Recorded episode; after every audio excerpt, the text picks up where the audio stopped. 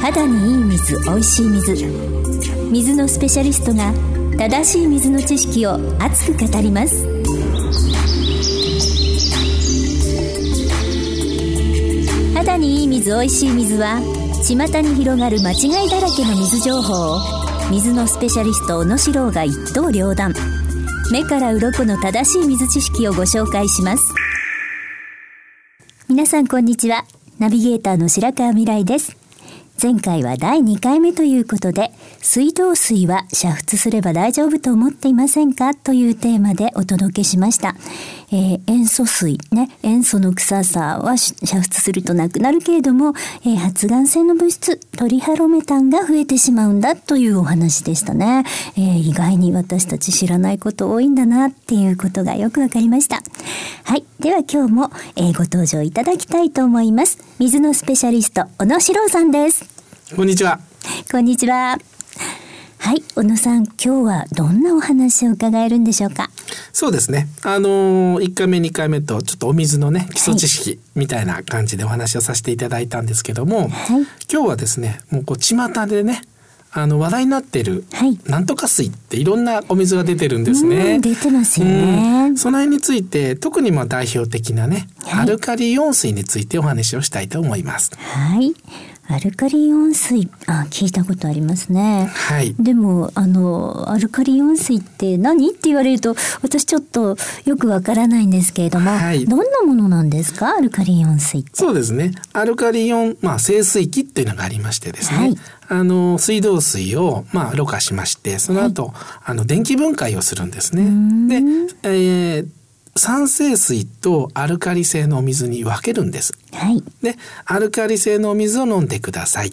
はいで、。酸性水は、まあ、化粧水みたいに使ってくださいというふうにあ、二つに分かれるんですか。そうなんです分けるんですねへー分けてそのアルカリの方を飲んでくださいねでこれは健康にいいですよということでものすごく売れたんですね。おお、なるほど。はいはい、そういえばあの体が酸性に傾くとかアルカリ性に傾くとか、はいね、食べ物によって変わるって言いますよねお野菜を取った方がアルカリ性になるよとかお肉ばっかり取ってると酸性になっちゃうよとかそういうのを聞いたことがあるんですけれども。はい、そうですよね。で、アルカリ性食品をたくさん食べましょはい、う。で、体が酸性に傾くと不健康になりますよという知識がこう広まっちゃってるんですね。はいでそこに乗っかった商品がアルカリイオン水。なるほど、うん、だから酸性食品をたくさん取りすぎてるから、はいアルカリイオン水を取って、い体をアルカリ性に保ちましょうということでこの商品がとても売れたんですね。はい、はい、 本当にアルカリ温水で体がアルカリ性になるんです か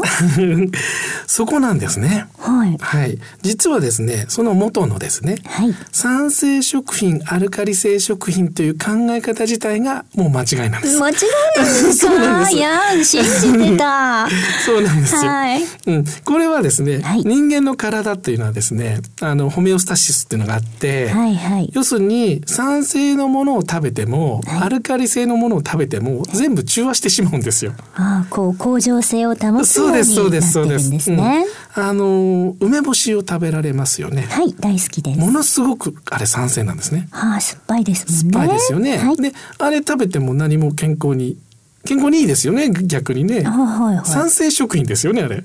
そうなんだ。はい。酸っぱいですもんうね。ん、はい。ええでも、あのーまあ、そういう方々に聞くと、いや、梅干しは体にいいからアルカリ性食品だって言うんですよ。うん、ちょっと意味がわからないでしょ。うん、う、うんんなるほど。うん、ですから元々の理論がもう間違えてるんですね。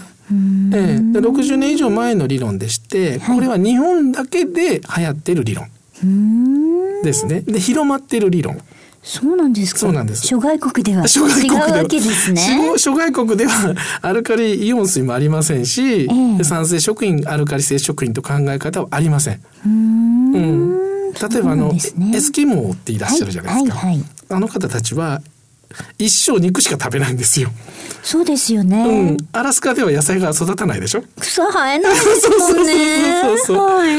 ということで野菜一生食べないんですよ。はい。で肉ばっかり食べてるんですけど病気になるわけじゃないですよね。体に悪くないんですかそうなんですばっかり肉ばっかりでも大丈夫なんです別に酸性に傾いて体の調子が悪くなるってことではないんですね、はい。えーですから理論自体が間違えてるんですねなるほどねえーですのでアルカリ温水はあー、まあ、飲んでもですね、はい別に体にあの体がアルカリ性になるわけではないうんと。いうことが分かっています、なるほど。はいはい。でも結構アルカリ温水流行ってたんですよね。流行りましたねはい。ええなすんごうかんすごくいい効果があるとか言われてたんじゃないですか。そうなんですね。それでまあどちらかというと課題広告と言いますかね。例えば、はいあの病気がですね良くなるとかですね。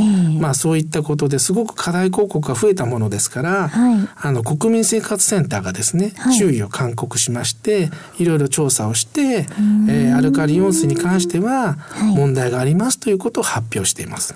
ああ、そうなんですか。はい。うええーん。じゃあアルカリ性とか酸性とかあんまり気にしなくて飲んでいいそうですっていね。うことなはんいで。すね。あの体には中性のお水、水道水は実は中性なんですね。あそうなんええですか。ほぼ中。性なんです。うーん。ミネラルウォーターも中性ですね。はい。はい。ですから、あの酸性のものをうんが悪いとかアルカリがいいとかいうこと自体が間違いだというのを頭に入れていただければと思います。はい、わかりました。ということで今日はアルカリ温水は健康にいいと思っていませんかというお話を今日は伺いました。はいはい、どうもありがとうございました。はい、ありがとうございました。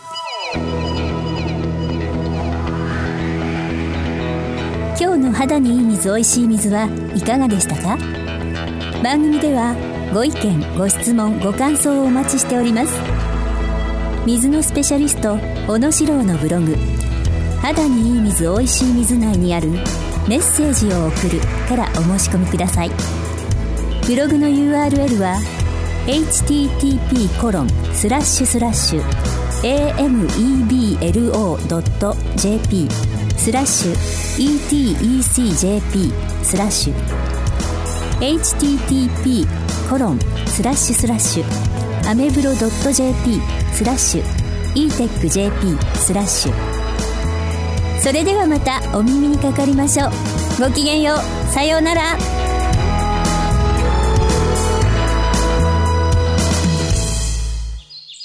一人でも多くの方が水を通して健康にこの番組は家中丸ごと浄水器の株式会社 e テックの提供白川未来ナビゲートキクタスプロデュースフィールド制作協力によりお送りいたしました。